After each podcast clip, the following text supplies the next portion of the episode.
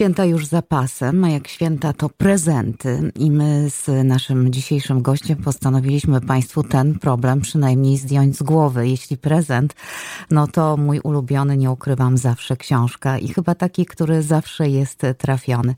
I taką książkę chcę dziś Państwu zaproponować, a jej autor Marek Sygacz, reporter wojenny Polsat News, ale także nasz współpracownik. Mieli Państwo okazję go słuchać co tydzień w relacjach z Przez ostatni niemal rok, odkąd zaczęła się e, inwazja Rosji w Ukrainie, mm, komentował dla nas sytuację e, na froncie właśnie, e, dlatego, że Marek z tą sytuacją zaznajomiony jest już od 2014 roku. Reżim ciszy. Marku, witam cię pięknie. Dzień dobry, witam. Tak zatytułowana jest Twoja książka i muszę Ci już od razu na początku bardzo, bardzo za nią podziękować. Ze wstydem ogromnym bije się w piersi. Muszę Państwu się przyznać, że choć Marek powtarzał przecież niejednokrotnie u nas na antenie, między innymi u nas, że ta wojna nie zaczęła się 24 lutego 2022 roku. Ta wojna zaczęła się w roku 2014. To jednak dopiero Twoja książka, Marku, otworzyła mi oczy na to, że to nie był jakiś tam sobie konflikt gdzieś tam na jakimś Donbasie, e, że to był, jest ogromny konflikt, który od tamtego czasu nigdy się e, nie zakończył i ci ludzie w tej strefie wojny od tamtego 2014 roku cały czas e, żyli. Nieprawdopodobne historie. Marek, ile razy ty byłeś na froncie? To trudno zliczyć, zebrać to wszystko. Ja jeździłem od 2014 roku i tych wyjazdów było, e, no ja starałem się mniej więcej dwa razy w roku być w Ukrainie. E, gdyby zebrać to wszystko do kupy, to przed 2022 rokiem, to mm, około dwóch miesięcy no może przesadziłem, półtora miesiąca myślę, że można by było zliczyć tego czasu, który spędziłem na froncie z żołnierzami. Gdyby to wszystko zebrać, zebrać do, e, do kupy, ale oczywiście to mm, front nie jest wtedy, nie był frontowi równy. Niektóre wyjazdy były łatwiejsze, niektóre były trudniejsze, niektóre były mm, bardziej spokojne odcinki frontu, to w zależności od tego, na którym, na jakim etapie tej wojny E, rzeczywiście byłem i na jakim etapie odwiedzałem żołnierzy, i ludzi mieszkających na, na tej linii rozgraniczenia. I tu, chciałbym powiedzieć, że to absolutnie nie jest powód do wstydu, bo powiedziałeś o tym, że troszkę ci wstyd, że nie miałeś świadomości tego, że ten konflikt tak wyglądał, ale mm, tak naprawdę większość ludzi nie wiedziała, co się działo w Ukrainie po 2014 roku. Stąd też tytuł tej książki Reżim ciszy. Mm, reżim ciszy to jest tak naprawdę takie ukraińskie, trochę spolszczone określenie mm, e, tak zwanego zawieszenia broni albo wstrzymania ognia, kiedy w Ukrainie ogłaszano wstrzymanie ognia, które tak naprawdę nigdy nie było, nie utrzymywało się dłużej niż dobę. Mówiono o tym reżim ciszy. E, ja troszeczkę zastosowałem to określenie jako taką metaforę tego, co działo się wobec konfliktu w Ukrainie, wobec wojny od 2014 roku, bo taki reżim ciszy, taki, takie milczenie, takie e, udawanie, że nic się nie dzieje, tak naprawdę rozciągało się nad Ukrainą od samego początku, od Krymu, bo o ile na początku rzeczywiście to, ten konflikt e, rozgrzewał e, media i sprawiał, że e, na wschodzie Ukrainy pojawiali się zagraniczni korespondenci, to z miesiąca na miesiąc to zainteresowanie było coraz słabsze. E, no, a, I konsekwencje niestety tego reżimu ciszy obserwujemy teraz, kiedy mamy tak naprawdę reżim wojny. Mhm. Ty tam jeździłeś, mówisz, dwa razy w roku. Te wyprawy nie były łatwe. Jak Państwo przeczytają, sięgną po książkę, to przekonacie się, że dostać się w miejsca, w które Marek się dostawał, czy chciał się dostać, nie było łatwo.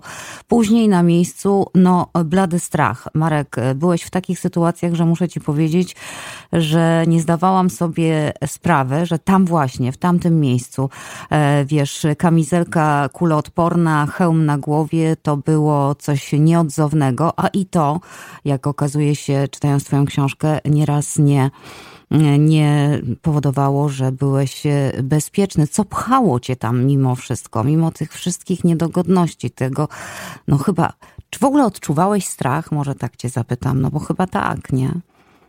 Tak, oczywiście, no to jest absolutnie ludzka i normalna rzecz. E, strach, niepokój, w zależności od tego, w którym miejscu byłem, jak długo byłem, bo do pewnego strachu można się przyzwyczaić. Ale to nigdy nie był taki strach, który by uniemożliwiał pracę, no bo to wtedy nie ma sensu. E, więc myślę, że w jakiś sposób to sobie układałem na tyle w głowie, że, że mogłem obserwować to, co się działo dookoła mnie, pracować z kamerą i pracować na tyle skutecznie, że powstawały z tych wyjazdów reportaże. I rzeczywiście, no to o czym mówiłaś, no, że kamizelka i hełm to jest coś jak pas bezpieczeństwa w samochodzie. Mm, chociaż tak naprawdę nigdy nie wiadomo, czy to zadziała i, i czy kamizelka okaże się skuteczna, okaże się skuteczną ochroną. Nigdy, całe szczęście nie miałem okazji się o tym bezpośrednio przekonać, no ale jest to jakieś, e, jakieś minimum, z którego reporterzy, dziennikarze w rejonach konfliktu korzystają, chociaż niektórzy unikają tego, twierdzą, że to przeszkadza, że, e, że jest to niepotrzebny balast, bo taka kamizelka z hełmem to waży kilkanaście kilogramów, że jest to, to coś zbędnego. Ja uważam, że jeżeli można E, jak przedsięwziąć w tych ekstremalnych warunkach jakiekolwiek minimalne środki bezpieczeństwa, no to trzeba, mm, no to trzeba je po prostu zastosować. I rzeczywiście, no, kamizelka e, była potrzebna, natomiast o ile e, mogła chronić przed odłamkami, to już napis press, to jest słynny bacz, który się mm. nosiło na, na hełmie czy na kamizelce, nie był już od dawna, nie jest i chyba to, się nie zaczęło w Ukrainie, ale już dużo wcześniej na innych konfliktach nie jest już immunitetem dla dziennikarzy, wręcz, wręcz przeciwnie. No ja, ja nosiłem to tylko w zasadzie po to, żeby się wyróżniać, ale były też takie sytuacje, e, że, że żołnierze prosili o to, żeby odkleić, po prostu zdjąć ten znaczek, bo niepotrzebnie z daleka prowokuje ludzi z karabinami. A teraz koledzy, którzy y, śledzą na bieżąco ten konflikt i, i wojnę już w tym, w tym momencie pełnoskalową w Ukrainie, tylko to potwierdzają. Hmm że no, to jest coś, co już dawno przestało być dla dziennikarzy na froncie immunitetem jakimkolwiek. Mm -hmm. Marek, ty spotykałeś, rozmawiałeś tam z, i z żołnierzami. Bardzo często przebywałeś, będąc na liniach frontu pod ich opieką.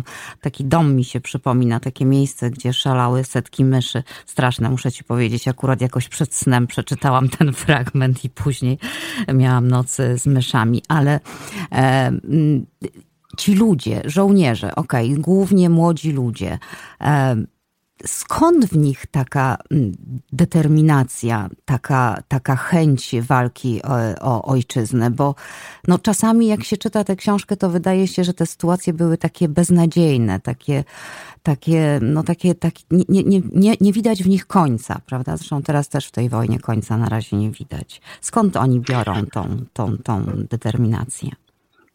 Motywacje były różne i tak naprawdę e, one zmieniały się razem z tym konfliktem. O ile na początku to była taka mobilizacja obowiązkowa, E, to później ta mobilizacja obowiązkowa ustąpiła takiej dobrowolnej, kiedy żołnierze podpisywali kontrakty. No i tutaj też były motywacje różne. Rzeczywiście z, ogromna część tych ludzi szła po to, żeby walczyć z Rosjanami, walczyć z Moskalem, walczyć o Ukrainę. Część z nich, e, zwłaszcza na, tych, e, na tym etapie konfliktu, kiedy był już, było już mniej intensywnie na linii frontu, traktowała to jako po prostu formę zarobku, formę pracy, bo, no bo armia w Ukrainie stała się dość pewnym pracownikiem pracodawcą. Mm, byli tacy, którzy szli, bo, e, no bo potrzebowali mocnych wrażeń, potrzebowali przeżyć coś. A ja spotykałem się bardzo często z ludźmi, którzy po pierwszych e, obowiązkowych e, rotacjach na, na Donbasie, na linii frontu, po prostu wracali potem, bo nie potrafili sobie znaleźć miejsca w normalnym życiu. Nie potrafili mm, wrócić do domu, do rodziny i żyć tak jak przedtem.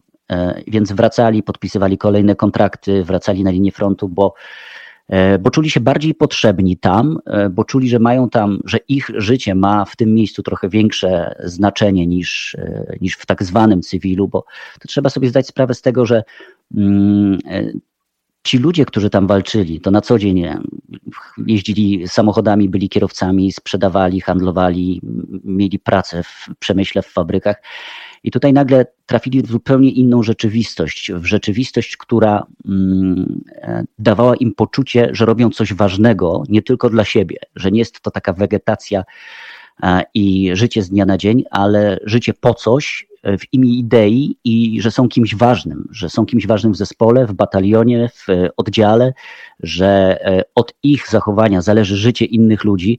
To jest zupełnie inny poziom takiego mentalnego funkcjonowania. Oczywiście nie mówię, że tak było ze wszystkimi osobami, ale ja spotkałem, miałem to szczęście spotkać mm, ludzi, którzy walczyli także z przekonaniem, E, i z przekonania, no i tacy, którzy sami opowiadali o tym, o czym piszę w książce, że po prostu inaczej już nie, nie potrafią, że przyjeżdżają do domu, nie potrafią sobie znaleźć miejsca, nie potrafią znaleźć spokoju w rodzinie i wracają do batalionu, bo się okazuje, że to jest ich wracali do batalionu, bo się okazywało, że to jest ich drugi dom i rodzina, której w dużym stopniu niektórzy uważali, że zawdzięczają więcej niż tej swojej rodzinie biologicznej, szczególnie młodzi ludzie, którzy trafiali do batalionów ochotniczych z różnych domów, z różnych środowisk, czasem ze zwichniętych rodzin, niepełnych.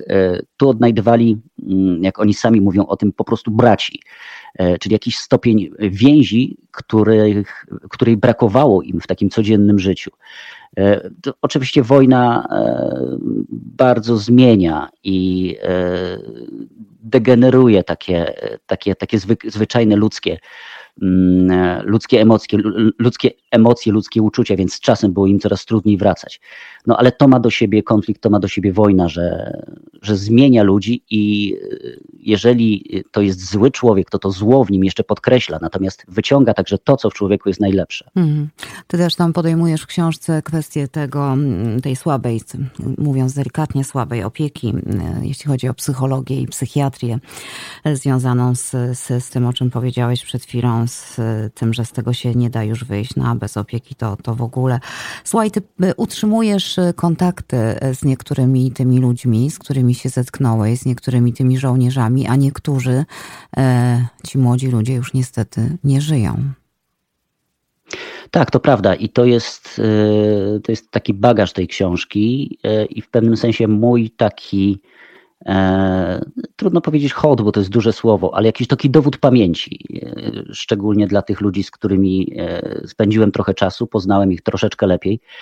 No i później, kiedy przychodzi wiadomość, że oni zginęli, no to jest duży ciężar i jest taka potrzeba mm, uczynienia z tych zupełnie anonimowych osób, które były jednym z dziesiątek tysięcy ludzi, którzy zginęli na tym froncie przed 2022 rokiem, e, uczynienia kogoś mniej anonimowego. I, i ta książka no, pozwoliła przynajmniej paru osobom, jeżeli nie, no myślę, że paru osobom na, na, na to, że, mm, że czytelnik będzie miał okazję ich poznać. Ja utrzymuję e, taką mailową korespondencję z e, rodzinami, z matkami na przykład, tych, o, tych żołnierzy, którzy zginęli. Mam kontakt, bo przez, teraz przez internet jest to o wiele prostsze, przez Facebooka i e, przez inne kanały komunikacji internetowej e, jest łatwiej się dowiedzieć, co się u tych ludzi dzieje, śledzić, jak się zmieniają. No to minęło szmat czasu. Z niektórymi się ta, ten kontakt urwał, pojawiły się zupełnie nowe kontakty podczas tego mojego ostatniego wyjazdu. E, I, no i za każdym razem to jest takie śledzenie później mediów społecznościowych e, i śledzenie kanałów ich batalionów, ich jednostek, czy wszystko w porządku, czy, hmm. czy, czy, czy, czy są w miejscu, które jest e, szczególnie niebezpieczne, czy, czy wszyscy żyją po prostu. No to jest coś, czego się nie zostawia tam na miejscu za sobą. No to mm -hmm. cały czas cały czas zostaje i ciągnie się. No bo w pewnym sensie, śledząc ten konflikt od 2014 roku, ja zawsze mówię, że ta wojna w pewnym sensie e, jest też moją wojną. Hmm. Nie zostawia się, mm, mówisz e, pewnych rzeczy. Mm, a ja chcę Państwu tylko powiedzieć, że te momenty właśnie, kiedy Marek nawiązuje kontakt, utrzymuje kontakt z rodzinami, rodziną jednego z, z, żołnierzy, który zginął, młodego człowieka. To bardzo wzruszające momenty tej książki, ale ja chciałabym też o obrazach, o obrazy Cię zapytać, o, o te czasami bardzo tragiczne obrazy. E, czy one zostają na zawsze w Twojej głowie? Zostaną? Są? Tak, te obrazy zostają. E, oczywiście z czasem emocje może troszeczkę cichną, ale z racji tego, że ja przez y, te lata wszystkie jeździłem z kamerą, więc te wszystkie obrazy w pewnym sensie dosłownie przywiozłem ze sobą w formie klipów filmowych.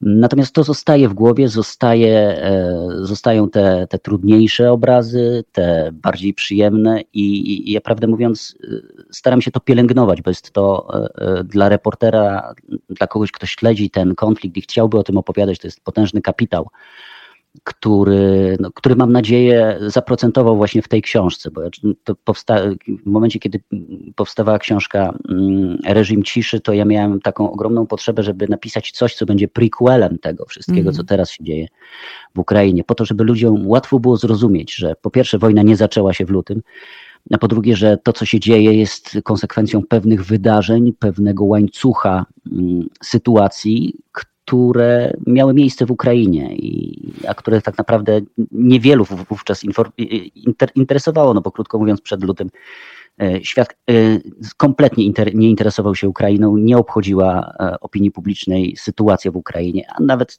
nie mówię tutaj o tym takim umownym zachodzie, ale nawet w Polsce wielu nie miało świadomości, bo tak naprawdę nie obchodziło ich to, co dzieje się na Donbasie. Mhm.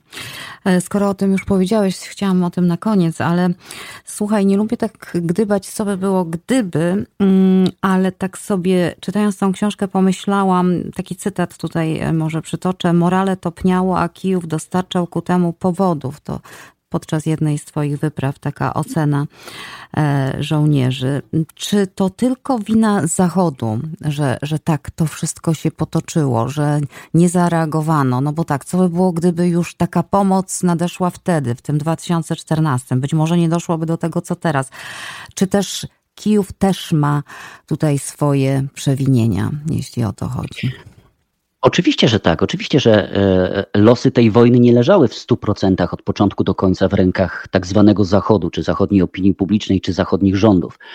E, I Kijów e, ma swój udział w tym, że ta wyspa Donbas powoli tak oddalała się z czasem, e, w momencie kiedy ten konflikt się przedłużał, oddalała się od reszty Ukrainy w sensie umownym, metaforycznym, bo wystarczyło pojechać kilkadziesiąt kilometrów od linii frontów do miast, gdzie życie toczyło się zupełnie normalnie gdzie nie było żołnierzy, nie było okopów, nie było zasieków, działały knajpy, wszystko funkcjonowało i żołnierze skarżyli się na to, że wracając e, z linii frontu, wjeżdżając do tej spokojnej części Ukrainy, e, nie potrafią tego zrozumieć. E, nie potrafią zrozumieć też odniesienia do nich, które z czasem było takie, że po co wy tam walczycie, z kim wy tam walczycie, o co tam chodzi, tam walczycie sami ze sobą, jak mówił jeden z bohaterów mojej książki. Tak, takie zarzuty były wobec nich kierowane. Więc była taka ogromna gorycz. Poza tym e, no, sytuacja była patowa. To był węzeł gordyjski, mówię tutaj o tej sytuacji na Donbasie, e, który, z którym Kijów nie potrafił sobie poradzić. Prezydent ówczesny Ukrainy, Petro Poroszenko, oczywiście stał za tak zwanymi porozumieniami mińskimi, które mm, miały uregulować ten konflikt. Porozumienia którymi, pomiędzy Ukrainą i Rosją, którymi gwarantami były Francja i Niemcy. No, siłą rzeczy to się nie mogło powieść. No, w tym rozdaniu Kijów miał najsłabsze karty, biorąc pod uwagę, jakie interesy z Rosją prowadziła Francja i Niemcy przez te wszystkie lata, e, ale też e, wydaje się, że dopiero w momencie, kiedy na urząd wstąpił e, Wołodymyr Zełęński, przy całej mm, takiej, przy całym takim negatywnym odbiorze tego wyboru na stanowisko prezydenta, ale zaczęło się coś dziać, to znaczy pojawiły się próby mm, rzeczywiście wprowadzenia w życie tych tak zwanych mińskich porozumień, czyli zasad, które miały obowiązywać, ale żeby uspokoić sytuację i doprowadzić, zakończyć tą fazę militarną, doprowadzić do jakiejś możliwości politycznego rozwiązania tej, tego wszystkiego, mm, ale no, nie było takiej woli absolutnie ze strony Rosji. Francja i Niemcy też nie, wykazały, nie wykazywały zainteresowania tym, żeby przycisnąć Rosję do tego, żeby poszła na ustępstwa, bo to tak naprawdę e, Ros ustępstwa Rosji były konieczne do tego, żeby te porozumienia wprowadzić w życie. Kijów nie miał takich instrumentów. No i to wszystko zaczynało tak się tak prowadzić donikąd I, e, i, i żołnierze doskonale o tym wiedzieli, będąc tam na froncie, że tak naprawdę nie ma żadnej perspektywy, że oni nie wiadomo czego tam bronią.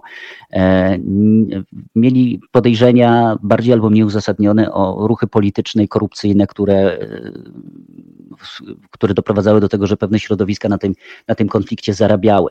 Były sytuacje, kiedy tak naprawdę mimo wojny prowadzony był cały czas handel pomiędzy Ukrainą a tak zwanymi republikami separatystycznymi cudzysłowie separatystycznymi, bo tak jak piszę w książce, tutaj nie chodziło o żaden separatyzm. Więc z jednej strony była walka na śmierć i życie, ostrzały i wymiana ognia, z drugiej strony była, były przejścia niemalże graniczne, którędy, przez które pomiędzy stroną ukraińską a separatystyczną e, kursowały, e, przechodzili ludzie, kursowały ciężarówki, przejeżdżały samochody, autobusy, prowadzony był handel, więc coś było nie tak. No, Donbas był zasilany cały czas w energię mm, z Ukrainy, więc była to przedziwna sytuacja, przedziwna wojna, I, I ta frustracja na froncie z czasem bardzo narastała. I, i, I, koniec, kiedy ja byłem po raz ostatni na Donbasie, to był rok 2017, no to już w tym momencie ludzie mówili o tym, że najprościej by było postawić granicę tam, gdzie jest linia frontu i, i niech sobie te republiki funkcjonują, niech Rosja tam działa i niech tam będzie tak, jak jest, a i w ten sposób tę wojnę zakończyć. Oczywiście, oczywiście w skali mikro, bo w skali makro e, i takiej geopolitycznej nikt nie zdawał sobie sprawy z tego, że te republiki będą tylko początkiem i pewnym pretekstem, instrumentem do tego, co wydarzyło się potem, i że Rosja się nie zadowoli tymi skrawkami obwodu ługańskiego i donieckiego, ale sięgnie po całą Ukrainę, czego byliśmy świadkiem w lutym, choć tak naprawdę było, tak, było to wszystko tak mało prawdopodobne. Ja do końca nie wierzyłem, że, że dojdzie do mm. inwazji, mm. ponieważ wiedziałem, że to będzie że to nie ma sensu. No, z żadnego punktu widzenia to nie miało uzasadnienia i, i, i teraz widzimy to. Mm. Tak, rozmawialiśmy, pamiętam jak zaczęła się ta inwazja w ubiegłym roku. Właśnie do końca byłeś sceptycznie nastawiony, że to się wydarzy. Pamiętamy te informacje napływające ze Stanów Zjednoczonych, z wywiadu, że tak, nie, wie, wie, wielu specjalistów w to nie wierzyło, no a jednak się stało. Marek... Ja, ja, chcę Państwu powiedzieć, że tam również są inni bohaterowie w tej książce. Tak nie mamy już za bardzo czasu, żeby o nich wszystkich mówić, ale dla mnie też fenomenem są ci mieszkańcy, którzy, wiesz, e, żyją w tych swoich rozwalonych domach z lejami po bombach, ale ciągle kurczowo trzymają się tych swoich miejsc, czy też inni, którzy już nie wytrzymują, uciekają, potem wracają pod osłoną wojska po swój dobytek, biorąc no wszystko praktycznie, co się da uratować. Nieprawdopodobna cierpliwość tych ludzi też mnie, też mnie bardzo, bardzo zadziwiła. Mm, e, Marek, ja chciałabym na koniec e, wrócić albo przejść do tu i teraz. Jak nie znasz, nie mogę nie zapytać Cię o opinię o tym, co wydarzyło się w Waszyngtonie. E, przyjechał Wołodymyr Zełenski, wyjechał po raz pierwszy ze swojego objętego wojną kraju i przyjechał właśnie tu, spotkał się z Joe Bidenem potem poruszające nieprawdopodobnie przemówienie przed połączonymi izbami kongresu. Dlaczego myślisz, to wydarzyło się właśnie teraz? No ja muszę przyznać, że jestem takim już e, człowiekiem, który ma swoje lata i jeżeli chodzi o politykę, zwłaszcza politykę międzynarodową, to, e, to mam duży dystans do, do gestów, e, do działań polityków, ale oglądając to, co się działo w kongresie, rzeczywiście miałem ciary, bo to było wydarzenie absolutnie, absolutnie historyczne. I to wszyscy komentatorzy to podkreślają. Dlaczego teraz? Wydaje mi się, że po pierwsze dlatego, że, e, że żeby wykorzystać ten symbol, 300, 300 dzień wojny. Po drugie, dlatego, żeby pokazać Rosji, że to e, nie Kijów i nie Ukraina są izolowani, tylko właśnie Rosja. E, po trzecie, dlatego, żeby podkreślić to, że Ukraina ma teraz inicjatywę na tej wojnie i w momencie, kiedy zostanie dozbrojona, ta inicjatywa może przejąć, może się prze, przekształcić w przewagę. E, to jest też taki czas mm, takiego zimowego uspokojenia troszeczkę sytuacji e, na froncie, bo trzeba sobie zdać sprawę, że w tym momencie trwają walki tylko właściwie na Donbasie, takie aktywne działania bojowe. E, z całą pewnością Ukraina szykuje się do jakiegoś dużego mm, ruchu kontrofensywnego, gdzie, na jakim etapie, trudno mi jest w tym momencie powiedzieć, ale z całą pewnością z czymś takim będziemy mieli do czynienia. Więc to wszystko y, y, składa się y, na takie budowanie wrażenia, że, Ukrai że, że ta wojna zbliża, zbliża się do punktu przełomowego.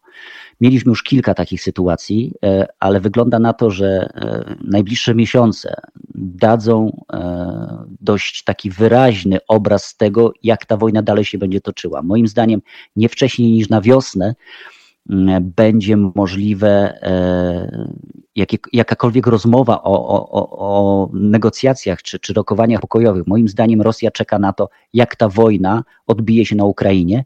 E, przepraszam, jak ta zima odbije się na Ukrainie i jak ta zima odbije się na jedności Unii Europejskiej.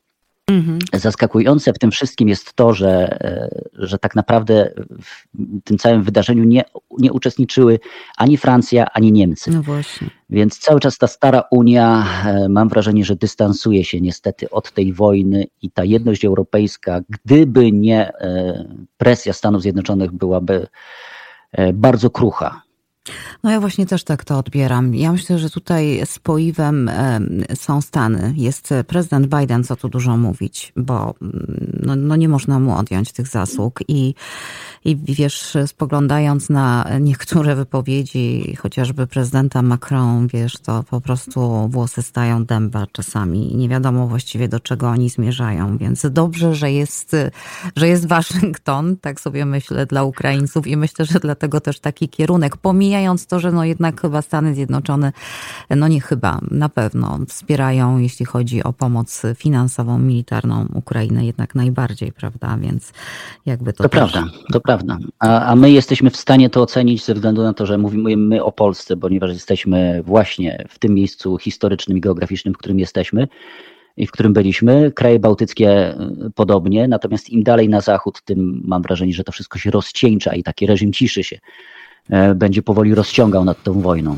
No właśnie, reżim ciszy, Marek, to twoja pierwsza książka, to twój debiut, y, jeśli chodzi właśnie o autora książki, ale ja mam nadzieję, że nie ostatnia, tym bardziej e, wczoraj jak oglądałam z rodziną, z moją 15-letnią córką to przemówienie w kongresie, w ogóle całą tę wizytę śledziłyśmy, to mówiłam do niej, patrz, bo tutaj historia dzieje się na twoich oczach i ja mam nadzieję, Marek, że ty będziesz dalej tę historię opisywał. Raz jeszcze bardzo ci dziękuję za tę książkę, do tego powiem państwu, że jest niezmiernie ciekawie napisana, masz fajne pióro, kapitalne, jeżeli w ogóle mogę oceniać, co mi do tego, mogę tylko usprawiedliwić się tym, że bardzo bardzo dużo czytam i, i, i jakoś tak chyba potrafię ocenić e, czyjeś pióro. Bardzo dobrze się to czyta, choć jest to ciężki temat, ale ale i, i, tak tam wyważyłeś tę sytuację, że można też się uśmiechnąć, można się wzruszyć i polecam Państwu raz jeszcze bardzo, bardzo serdecznie Reżim Ciszy Marek Sygacz. Tę książkę można kupić również w formie elektronicznej, w takiej formie ja czytam.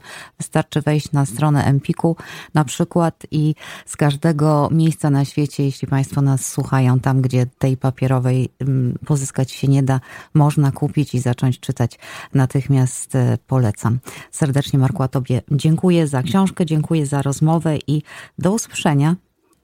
Bardzo dziękuję, dziękuję za miłe słowa i do usłyszenia. Polecam wszystkim reżim ciszy na cichą noc.